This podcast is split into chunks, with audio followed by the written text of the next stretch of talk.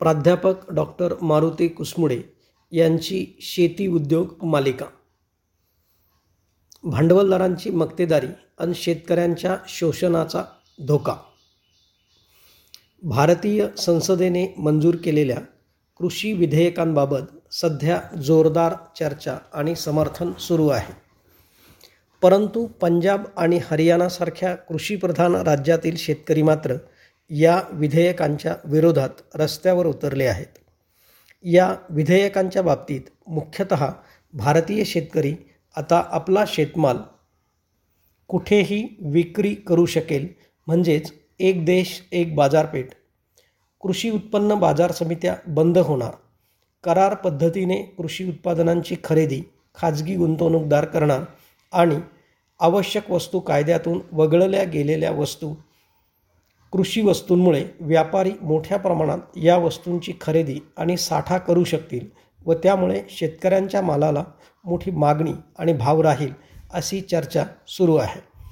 भारतीय कृषी क्षेत्राच्या समस्यांच्या मुळाशी जाण्याचा प्रयत्न केल्यास असे आढळते की भारतातील अतिरिक्त लोकसंख्येचा दबाव कृषी क्षेत्रावर वर्षानुवर्ष पडत गेल्यामुळे प्रत्येक शेतकऱ्याच्या वाट्याला असणारे धारणक्षेत्र खूपच कमी आहे. भारतीय कृषी मंत्रालयाच्या आकडेवारीनुसार दोन हजार दहा अकरामध्ये भारतातील सदुसष्ट पॉईंट एक टक्के शेतकऱ्यांकडे एक हेक्टरपेक्षा कमी शेतजमीन आहे. तर सतरा पॉईंट नऊ टक्के शेतकऱ्यांकडे दोन हेक्टरपेक्षा कमी शेतजमीन आहे. म्हणजेच भारतातील पंच्याऐंशी टक्के शेतकरी हे लहान व सीमांत शेतकरी आहेत.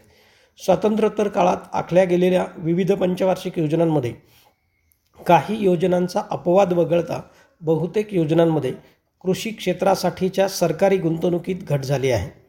भारतीय शेतीला आजही मान्सूनचा जुगार असे म्हटले जाते. कारण भारतातील बहुसंख्य शेतकऱ्यांची शेती ही लहरी अशा मान्सूनच्या पावसावर अवलंबून आहे. भारतातील पंजाब हरियाणासारखी काही राज्य वगळता इतर राज्यांमध्ये जलसिंचन सुविधांची कमतरता आहे. संपूर्ण भारताचा विचार करता जवळपास पासष्ट टक्के शेत भारतीय शेती ही पावसाच्या पाण्यावर आधारित आहे. त्यामुळे भारतीय शेतीची सरासरी उत्पादकता देखील बरीच कमी आहे. त्याचबरोबर विपणन व्यवस्थेतील त्रुटी आणि अजूनही ग्रामीण भागातील शेतकऱ्यांपर्यंत पुरेशा प्रमाणात न पोहोचलेला संस्थात्मक वित्तपुरवठा इत्यादी भारतीय शेतीसमोरील मुख्य समस्या आहेत. भारतीय संसदेने मंजूर केलेल्या कृषी विधेयकातील तरतुदी आणि कृषी क्षेत्रातील समस्यांचा एकत्रित विचार केला तर असे निदर्शनास येते की करार पद्धतीने कृषी उत्पादनांची खरेदी खाजगी गुंतवणूकदार यापुढे करू शकतील. खाजगी गुंतवणुकीची मुख्य प्रेरणा ही नफा मिळविणे ही असते. जनतेच्या कल्याणासाठी कोणत्याही खाजगी गुंतवणूकदारांकडून गुंतवणूक केली जात नाही ही वस्तुस्थिती लक्षात ठेवली तर करार पद्धतीने कृषी उत्पादनांची होणारी खरेदी ही मुख्यतः बागायती पिकांची होईल. त्यामुळेच पंजाब आणि हरियाणातील शेतकरी या विधेयकांचा विरोध करीत आहेत. परंतु इतरत्र फारसा विरोध होताना आढळत नाही. कारण पासष्ट टक्के जिरायती शेती करणाऱ्या शेतकऱ्यांबरोबर करार शेती होण्याचे प्रमाण खूपच कमी असेल. आणि सर्वात महत्त्वाचे म्हणजे भारतातील बागायती शेती ही या करार पद्धतीमुळे खाजगी गुंतवणूकदारांच्या वर्चस्वाखाली येण्याचा धोका आहे. दुसरी गोष्ट कृषी उत्पन्न बाजार समित्या बंद करण्याच्या तरतुदीमुळे शेतकरी आपला शेतमाल भारतात कुठेही विक्रू शक विक्री करू शकेल. थोडक्यात एक देश एक बाजारपेठ या तरतुदीचा लाभ शेतकऱ्यांना किती होऊ शकेल? याचा विचार केल्यास यामध्ये मुख्यतः दोन धोके स्पष्ट दिसतात. त्यातील पहिला धोका असा आहे की कृषी उत्पन्न बाजार समित्यांमध्ये विकलेल्या शेतमालाचे पैसे शेतकऱ्यांना मिळण्याची शाश्वती होती. ती शाश्वती आता बांधावर किंवा इतरत्र खाजगी ठिकाणी राहील का? की शेतकऱ्यांचा माल खरेदी करून त्यांची फसवणूक करण्याचे प्रमाण वाढेल? शेतमाल हा जास्त जागा व्यापणारा आणि नाशवंत स्वरूपाचा असल्यामुळे मोठ्या प्रमाणात वाहतूक खर्च येतो. त्यामुळे शेतकरी आपला शेतमाल भारतात कुठेही विकू शकेल याला आपोआपच मर्यादा येतात.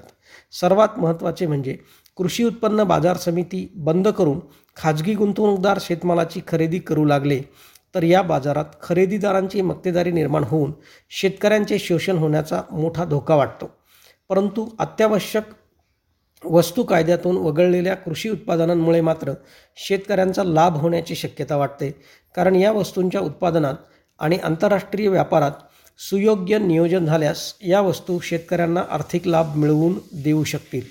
त्यातही भारतासारख्या देशात मतांचे राजकारण न करता कृषी उत्पादनांच्या बाबतीत केवळ अर्थकारणालाच महत्त्व दिले जाण्याची शक्यता कितपत आहे याचा जाणकारांना अंदाज आहे.